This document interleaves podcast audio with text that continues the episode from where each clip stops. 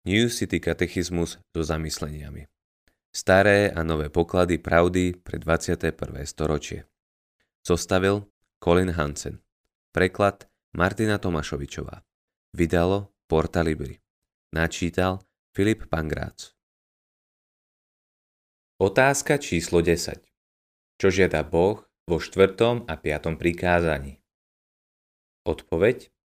V štvrtom aby sme deň odpočinku, sabat, trávili verejným aj osobným uctievaním Boha, oddychom od bežnej práce a službou pánovi aj druhým, očakávajúc väčší sabat. Piatom, aby sme milovali a ctili svojho otca i svoju matku a podriadovali sa ich zbožnej výchove a vedeniu. Levitikus 19.3 Každý nech má v úcte svoju matku a svojho otca. Zachovávajte moje dni sobotného odpočinku. Ja som hospodin, váš Boh. Komentár Ján Kalvín Je teraz pre nás ľahké porozumieť učeniu o zákone, že Bohu ako stvoriteľovi prináleží, aby sme ho pokladali za otca a pána a podľa toho pred neho prichádzali v strachu, láske bázni a sláve. Nepatríme sebe, aby sme sa nechali zviesť vlastnými túžbami, ale naopak, implicitne sme zaviazaní poslúchať pána a podriadovať sa mu tak, ako sa mu to páči.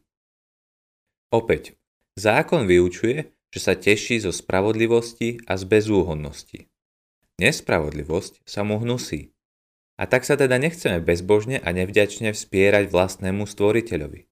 Celý život musíme pestovať spravodlivosť.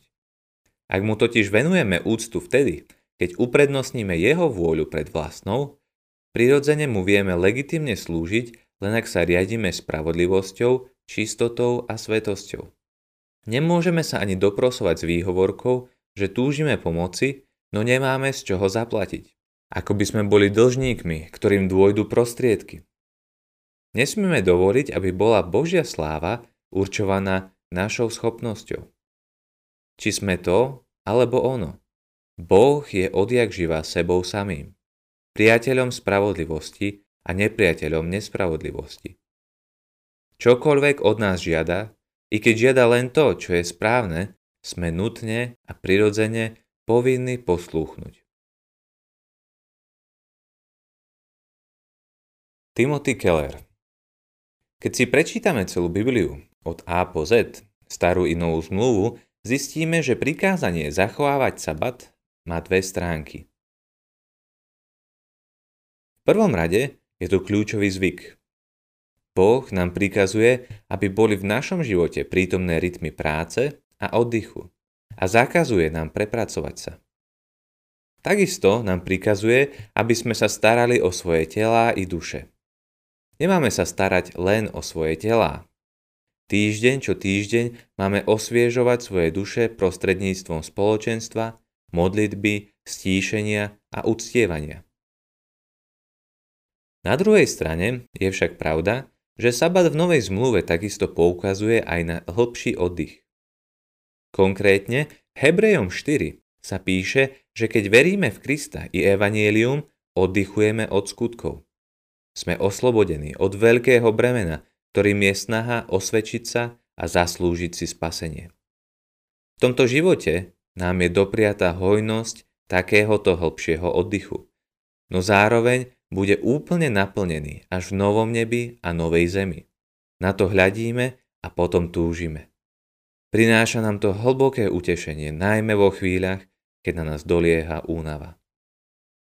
Aj piaté prikázanie, ctiť si rodičov, by sme mali čítať vo svetle Evanielia. Toto prikázanie hovorí, že ako deti by sme mali poslúchať svojich rodičov. V dospelosti by sme si ich mali ctiť a vypočuť ich. Evanielium nám však takisto pripomína, že aj Boh je nám otcom, že do jeho rodiny sme prijatí milosťou a že On je našim prvotným zdrojom lásky. Ak je teda náš primárny vzťah lásky namierený na ňo, robí nás schopnými milovať a ctiť si našich rodičov a nehľadať u nich to, čo sa dá nájsť jedine u Boha. Modlitba Oče, Ty dávaš život a my budeme prekvítať len vtedy, ak budeme kráčať po Tvojich cestách.